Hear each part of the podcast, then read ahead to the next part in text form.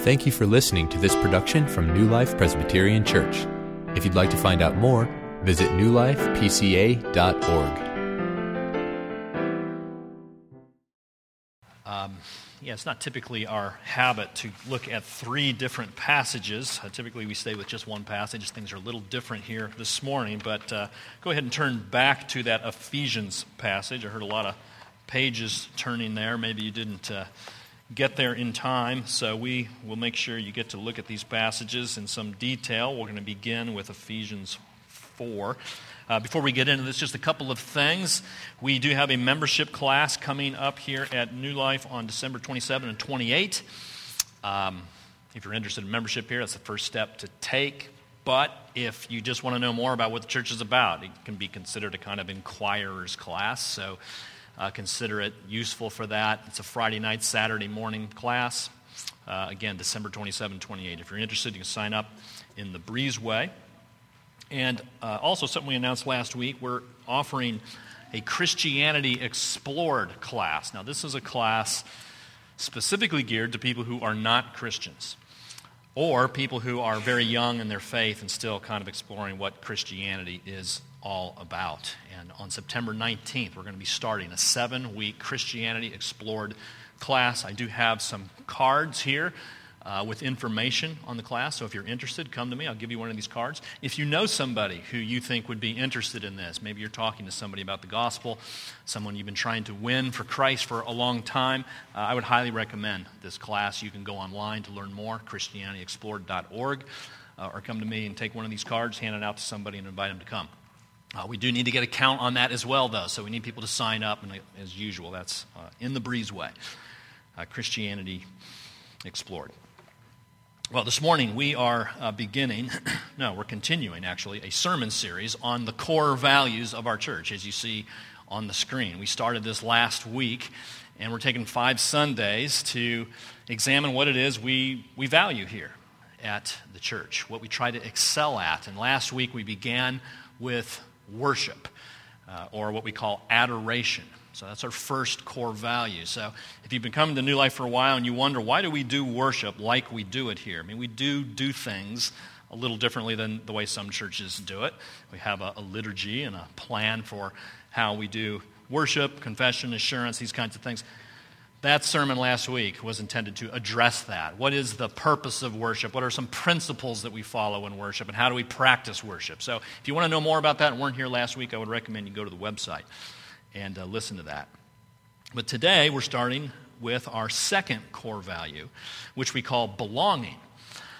And by belonging, we just simply mean the effort that we put forth here to build relationships with each other, um, to find friendships, to connect with one another, uh, to fight the loneliness that we all deal with to, to try not to fall into that kind of apathetic, cool detachment from people that's just so easy to do in this day and age. As we can all retreat into our rooms with our iPhones and iPads and computers and just get lost by ourselves. Uh, a lot of studies are indicating that loneliness is an issue for a lot of people today. I remember the first time I really felt lonely. It was in college. Um, I was um, a resident at Studebaker Complex, Palmer Hall. I went to Ball State. And the first year, my freshman year there, it was wonderful because there were just so many guys on the floor that I knew, and there were always people around. And I remember coming back late at night, 11 or 11:30, and there's, there was always people up. And I remember ordering the Domino's pizza and bringing it out in the hallway, and everybody coming out and eating the pizza and just hanging out until 2 a.m. And it was great. There was wonderful community in that dormitory. Well, my sophomore year, decided to uh, move off campus. And I had two roommates and moved on to a house on, on Jackson. And one of the roommates was an architecture student, so I never saw him. and the other roommate had a girlfriend, so I never saw him. And just suddenly, I went from the dormitory to living in a house basically all by myself. And I remember it was the first time I felt really lonely. It was the first time when I really felt the need to, to connect with other people. And some of you might be dealing with that. Well, here at New Life, we, we value community. Um, it's important to us to try to foster community. Now, as we go through these core value sermons, sometimes I get a little bit concerned because it can seem like with each core value we talk about, it just becomes another thing you got to do. You know, so last Sunday it was worship, the importance of worship, and you probably all left. Okay, I got to go to worship now. I got to make that a higher priority. And now today you're going to tell me I have to be in a life group. I can see it coming. Another thing I got to do. Well, with community, I want to suggest that it's a little different than just another thing you got to do. So, by way of illustration, imagine a person who is passionate and very interested in oceanography. Okay, this person is very interested in, in marine life, you know, just very interested in everything that goes on underwater. This person has a fascination with jellyfish and stingray and coral reef, you know, and this person wants to go and be close to these things and see these things. This person wants to ride dolphins. This person wants to uh, know how to scuba dive and explore the bottom of the ocean. But there's one problem person doesn't want to get in the water. Now, that's a problem, isn't it? For somebody interested in oceanography like this, getting in the water is not just one more thing to do, it's the one thing you have to do to experience all the other things. And community is a little bit like that. If you want to experience growth in your faith, you want to grow into maturity, you want to see people coming to faith in Jesus, you, you want to persevere to the end. It's important to you that Christianity and your profession of faith is not just flash in the pan thing, but something that you hang on to for the duration of your life. I want to suggest that you've got to swim in the waters of Christian community. And that's what we're talking about this morning.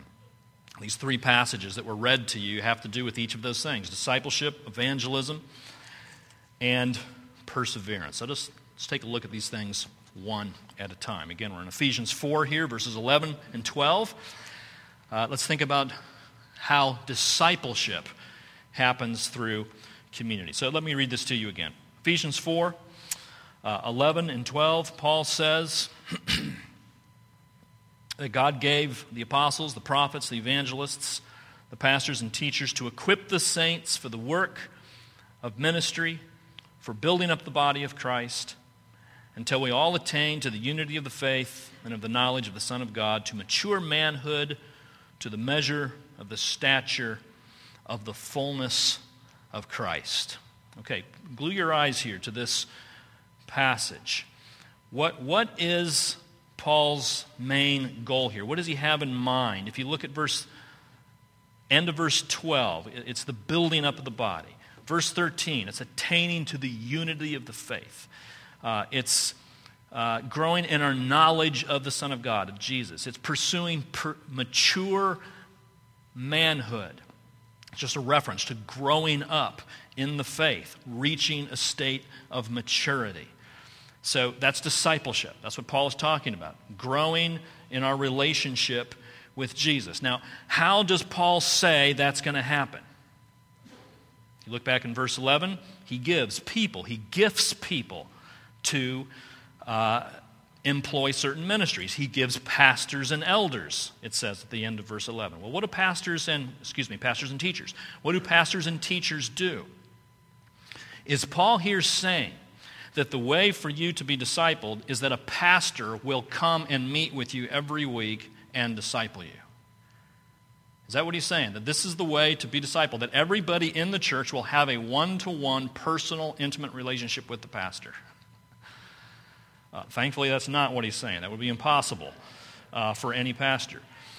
Um, is he saying, um, just come to church and hear a sermon, and then you can go home and you don't have to have anything to do with Christians for the rest of the week? Get one sermon in you every week, and you're good to go, and you can grow as a disciple. Is that what Paul is saying? I don't think so. What is he saying God gave pastors and teachers to do? Well, it's in verse 12. It's to equip the saints.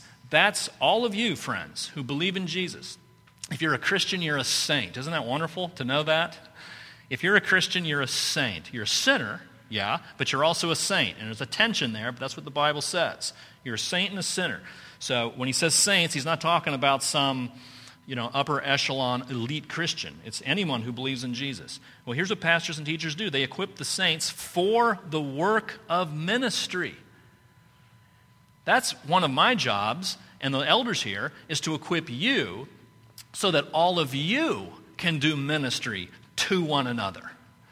So that you can grow into mature manhood through the ministry that you offer to each other.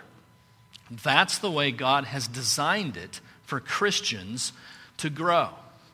Here's what John Stott says about this very famous commentator about this very passage. He says this is incontrovertible evidence that the New Testament envisages ministry not as the prerogative of a clerical elite, pastors, bishops, popes, but as the privileged calling of all the people of God. Colossians 3 talks about this very clearly. Let the word of Christ dwell in you richly, it says. You know, that word you is not singular, it's plural. He's talking about the community of the church. Let the word of Christ dwell in you, new life, teaching and admonishing one another in all wisdom. It's part of your responsibility to teach one another. Teaching doesn't just come from the pastor, it comes from each of you to one another. Admonishment doesn't come just from your elders, it should come from you to one another. Because the way God has designed it for you to grow as a Christian is for you to be in community and be in connection with people and to allow people to speak into your life. Because here's the truth, friends you will become like the people you hang out with.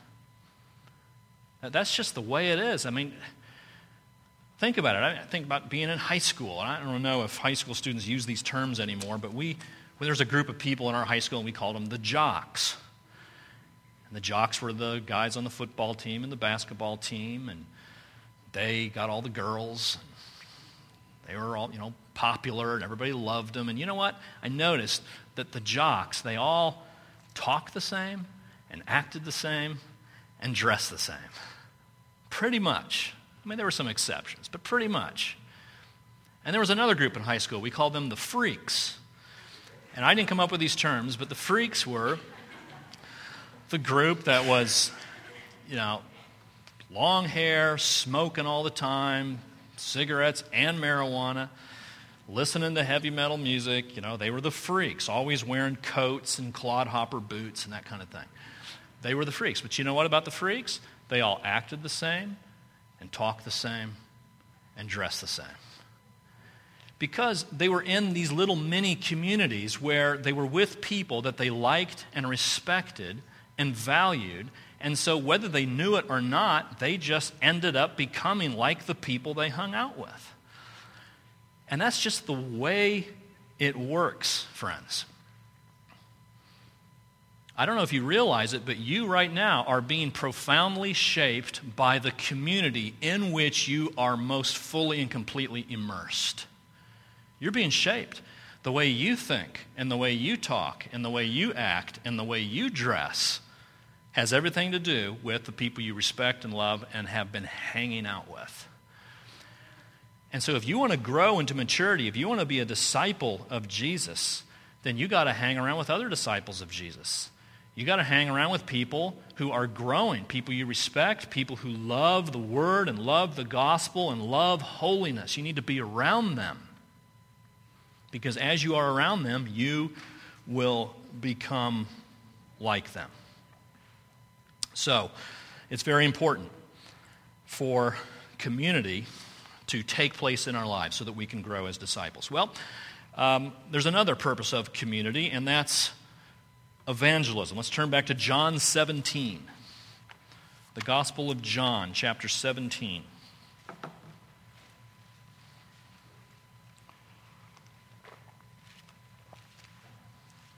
This is uh, Jesus' high priestly prayer. That's what it's known as.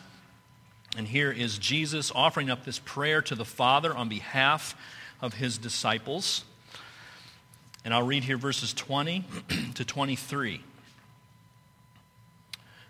Jesus, in prayer, says to the Father, I do not ask that these only, referring to the disciples, I do not ask for these only, but also for those who will believe in me through their word, that they may all be one, just as you, Father, are in me, and I in you, that they also may be in us, so that the world may believe that you have sent me.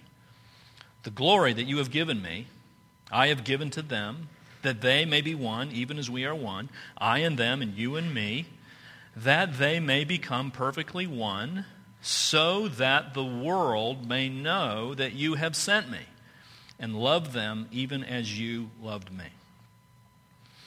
So, evangelism is something also that takes place through community. Now, what is evangelism? Just to be sure we understand that. Evangelism is not just living a good life and hoping somebody asks you who your Savior is. Uh, evangelism is a little more than that. Evangelism is telling a message to somebody, it's saying to somebody, uh, You need a Savior, and God has been gracious to send a Savior in Jesus. And Jesus has died on a cross and risen from the dead. And if you believe in Him, you can know that your sins are forgiven and that you have eternal life. You got to tell people that. That's, that's evangelism. You got to call people to believe that. But, but now here's another question How do you convince people that what you're saying is actually true? How do you convince people that God did send his son to die on a cross? How do you get people to believe that?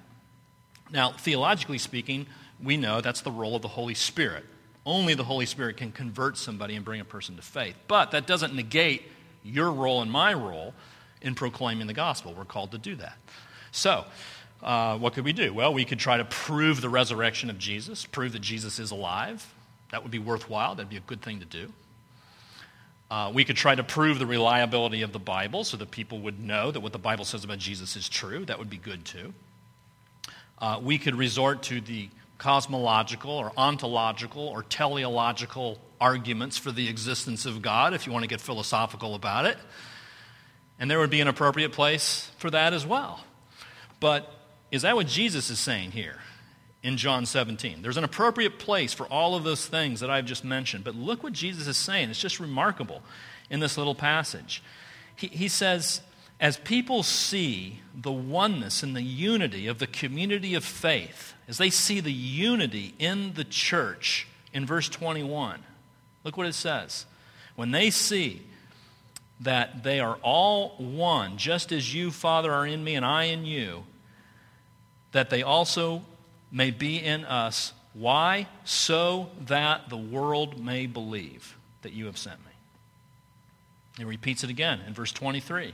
As people see that I am in them and you in me, that they may become perfectly one, that there's unity in the church, so that the world may know that you sent me.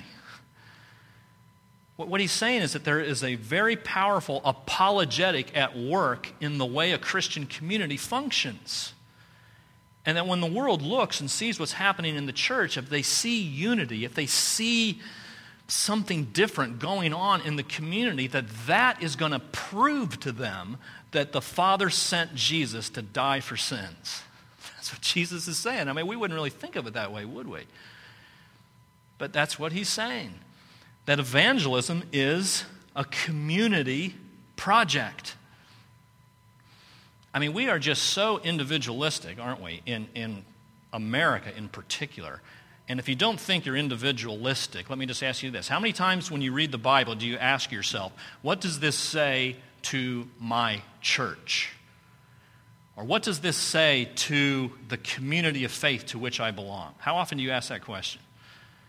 The question you ask is, what does this say to me? And that's appropriate. That's good. You should ask, what does the Bible say to me? How often have you asked, what does this say to us? I mean, probably not very often. And if that hasn't occurred to you very often, it just shows the individualistic waters in which we all swim. But the Bible is a very community oriented book. You know, Jesus didn't just die to save a bunch of isolated individuals, He laid down His life for the sheep, He gave His life for the church. We've been baptized into a body. It's a community project. Jesus is redeeming a community. He is creating in the church an alternate society, a counter-cultural community. That's what we are as the church a countercultural community. There ought to be values that are held and lived out and executed in this church that the world can look at and say, you know what, there's something going on there. There's something that rings true with me about what happens in that place. Look what it says in Deuteronomy. Here's Moses. He's saying to the people of Israel, He says, Look, I've taught you statutes and rules as the Lord my God commanded me. God's rules, that you should do them in the land that you are entering to take possession of it. Keep them, do them, obey God. For that will be your wisdom and your understanding in the sight of the peoples, the nations surrounding Israel. He's saying are going to look and see what's happening. Who, when they hear of all these statutes and the way you're living, they're going to say, Surely this great nation is a wise and understanding people. So, how are people in Yorktown going to come to faith in Jesus? How are they going to know that the Father sent Jesus to die for sins? A big part of that is going to be connected to what they see happen in this congregation and other congregations. We're not the only one here. I'm not saying that. But we're part of it. They're going to look and see what's happening there. Are, are, are, there values there that are different than what I find in the world? Because life in the world sure seems pretty hopeless. Let me sh- share with you some examples. Countercultural values. What are the kind of countercultural values we ought to have in the church? Well, let's look at money, for instance. In the church, it's the way it should be, we're not stingy with our money. It isn't our number one primary goal in life to get rich and retire comfortably. That's not our number one goal. We share our resources. When we make our budgets, we plan our budgets not just with us in mind, but with the community in mind. The deacons have been talking a lot about this um, offering that they've been passing in order to meet the needs of somebody in our congregation. That, that's something that Christian churches ought to do so that there's nobody in our midst who has a need. That's what it says in Acts 4. That's the way the early church operated. They made sure that everybody was taken care of in the world, people are just, you know, they're, they're just out for number one and they're just going to make as much money as they can and they will do anything to get there. But that's not the way it's supposed to be in the church. How about with race? I mean, the world struggles all the time with race relations. I mean, I don't, don't need to make the case for that in the church, this ought to be a place where we're not afraid of people who look different than us and talk different than us and don't speak our language and dress different. That shouldn't be something that causes us to turn away in fear. This should be a place where all races are united in the oneness that they have in Jesus. This should be the place where racism is overcome as a countercultural example to the rest of the world that can't seem to figure that out. How about with sex and romance? This should be a place where we do not value promiscuity. This should be a place where men and women, when they date, they commit themselves to remain pure until they get married. They are not going to have sex until they're married. How about that for a countercultural value? And when they look for spouses, they don't think only, oh, you know, how can I find the most beautiful person? How can I find the person who's going to increase my earning potential eventually? How can I find the person who's going to increase my social standing? I mean, it's not that those are illegitimate concerns, those are appropriate, but they shouldn't be the primary concern. For a Christian, what you're concerned about is finding a Christian, someone who loves Jesus, someone who's going to help you grow in maturity and integrity and character. That's a countercultural value. How about with politics? In the church, we don't allow politics to be divisive. We hold our political opinions strongly, and we're able to defend what we believe, and we can talk about it and debate about it, but we don't allow our hearts to grow cold to one another when we disagree because our primary devotion and allegiance is to Jesus, not our political cause. That's a countercultural value. When you're talking on Facebook, you don't say things that you're going to have to apologize for later when you get into a political debate. It doesn't mean you don't have the opinions, it doesn't mean you don't know what you believe. But conservatives and liberals should be able to coexist in the church by submitting their ultimate devotion to Christ. I'm telling you, when the world looks and sees a church operating in this way, in a way contrary to the way the world operates, they're going to take notice. And they're going to listen when you tell them about Jesus. Lesslie Newbigin, missiologist, says this How is it possible that the gospel should be credible? I am suggesting that the only answer, the only hermeneutic of the gospel is a congregation of men and women who believe it and live by it. Well, let's go on to the last point.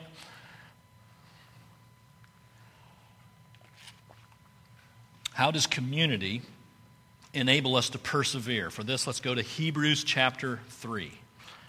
Hebrews 3, verses 12 through 14. Perseverance through community. By perseverance, I mean persevering until the end. That is, remaining a Christian uh, your entire life. Well, let me just read these verses to you. Hebrews 3, verse 12 Take care, brothers, lest there be in any of you an evil, unbelieving heart, leading you to fall away from the living God. But exhort one another every day, as long as it is called today, that none of you may be hardened by the deceitfulness of sin. For we share in Christ if indeed we hold our original confidence firm to the end. Now, this passage is addressing a fairly thorny topic called apostasy. Uh, in verse 12 here, he talks about those who um, fall away from the living God. Now, there's a lot of different interpretations of what that exactly means. I don't believe this means that it's possible for a person to lose salvation. I don't believe that's possible. I don't believe it's possible for a true Christian, a born again Christian, to lose salvation. There's just too many other passages that call that conclusion into question. And look at 1 Corinthians 1 8 sometime. It talks about uh, the faithfulness of Jesus to sustain you to the end. John 6, Jesus says, All that the Father gives to me, I will lose none of them. I'm going to secure the salvation of all of them. Philippians 1 6, Paul says that he who began a good work in you, he's going to complete it until the day of Christ Jesus, till Jesus comes again. So I don't think that the writer here in Hebrews 3 is talking about people losing their salvation. I think what he's talking about is the situation that probably all of you have seen at some point where there's a person who claims to be a Christian at one time and then repudiates that claim later. So this person is falling away from a profession of faith. Maybe they were baptized in the church, they came before and confessed faith in Jesus, but for whatever reason, they, they're not Christians anymore. They don't want to have anything to do with it. Well, that brings up a question. How do we know who are the true Christians and who aren't in any congregation? I mean, if this is a possibility that people will eventually repudiate their profession of faith, how do we tell the difference? How do we know who's the real deal and who's not? Well, he says that in verse 14. Really, the only way to know is to see who holds their original confidence firm to the end. Because if a person does that, then we can know that they share in Christ. Now, this is not saying that you have to persevere to earn your salvation. That's not what it's saying. It's saying that it will be revealed who is a sincere and true Christian on the last day when we see who perseveres. But it's all of grace. God is the one who enables you to persevere. God is the one who gives you the power. God's the one who fills you with the Spirit. God's the one who makes you believe in the gospel. God's the one who gives you promises in the scripture. And God is also the one who does something else to help you persevere. And we see it in verse 13 sandwich right in between. Verse 12 talks about falling away. Verse 14 says you can know you're a Christian if you are sustained to the end. And then in between the two is verse 13. How does this happen? When we exhort one another every day, as long as it is called today, that none of you may be hardened by the deceitfulness of sin. You see what he's saying? This is one of the means by which God enables you to persevere, is that he sends people into your life to exhort you and encourage you and affirm you. And I'm not saying if you don't, I'm not, I'm not saying if you're not in a life group, you're going to apostatize. But I am saying if you don't have other Christians in your life on a regular basis, you're going to make it really hard to persevere in the end. You're making it hard on yourself. Uh, you need people who can come to you and ask you questions. You need people who can say, How is your prayer life? How is your, what's going on in your heart right now? Are you in the Word at all? Do you have any time in the Scriptures? What's God teaching you in the Scriptures? What are you, what are you doing late at night on the computer when everybody else is in bed? How are you getting along with your husband? How are you getting along with your wife?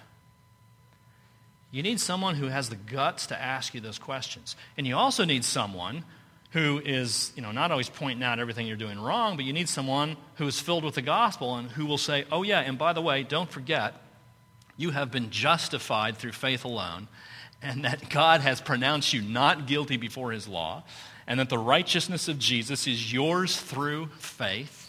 That God is faithful to all of his promises. He is able to present you faultless before his throne, and he who has called you is faithful, and he will do it. We need to hear that from one another. That's one of the ways, that's one of the means by which we will persevere till the end. But see, here's something that's, that's not going to happen. Those kinds of questions and those kinds of challenges are very unlikely to be asked here on Sunday mornings. As we come in, gather for worship, go home, or go to Sunday school and then go home, and it's just messy and chaotic, and it just doesn't happen very often that those kinds of conversations take place. And so, that's why we think it's important to offer what we call life groups. Sometimes churches call them community groups or small groups, fellowship groups. We call them life groups. And this is the primary way that we seek to establish community, to foster those kinds of relationships um, with one another. Kurt mentioned a little bit about how they operate. These groups meet weekly, sometimes bi weekly, sometimes in homes, sometimes here at the church. General format is we look at some questions from the previous Sunday's sermon, and the leader reads those questions, and we just have some discussion about it.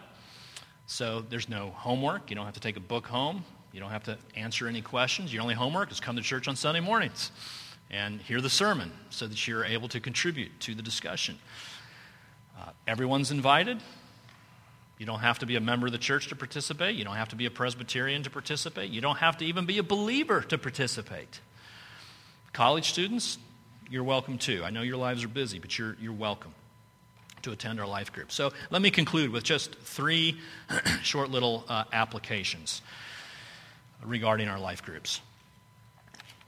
The first one is this allow time.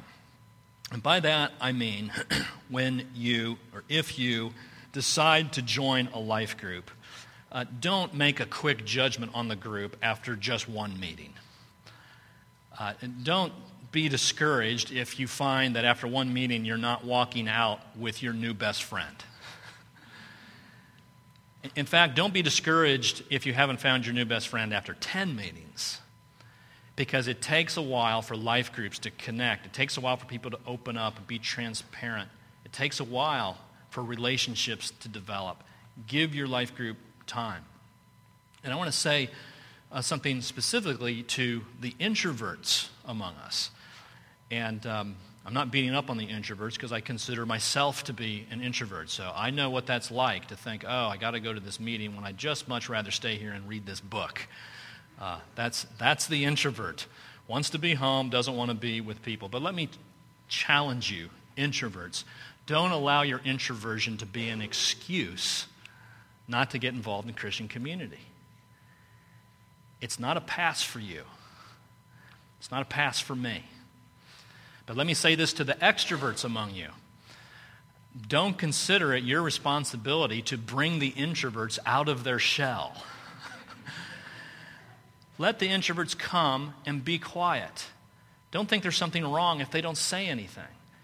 Introverts are internal processors. They're observing, they're thinking about things.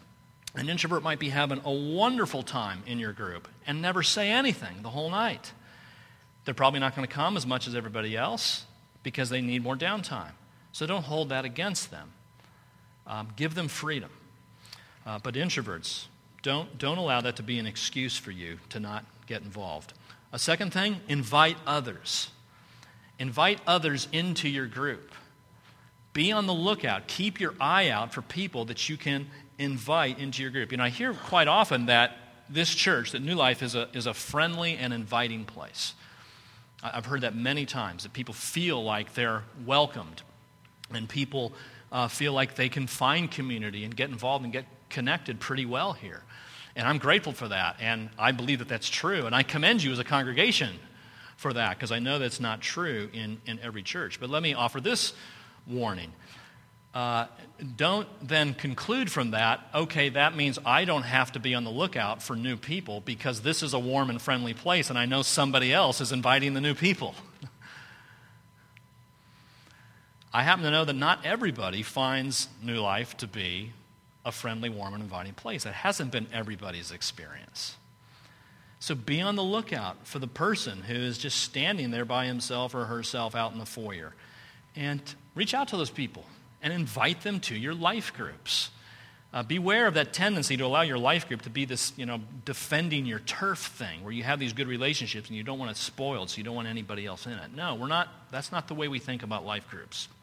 Keep them open and look for people that you can bring in. And that includes, that includes unbelievers. That includes people who don't go to the church. That includes your neighbors and work associates. If you don't want to invite them to church, maybe a happy medium is inviting them to a life group. Just let them get in and see the way Christian community works on the ground level. And then lastly, I suggest this pray. Pray. And, and here's who I'm talking to primarily right now those of you who have already decided that you're not doing this. Those of you who've already come to the conclusion, I'm too busy, I don't have enough time, I'm too shy, I'm not going to do it. Look, we're not even going to ask you to sign up for groups today. I know that's what you thought I was going to say. The sign up sheets are in the breezeway, as we say all the time. Um, we don't have any sheets for you to sign up for a life group today. We're not asking you to do that. What I'm asking you to do is pray this week. Just Ask God to reveal to you, to show you whether it would be time uh, for you to join a life group. Because we value community and we need it to grow, we need it to evangelize, and we needed to persevere.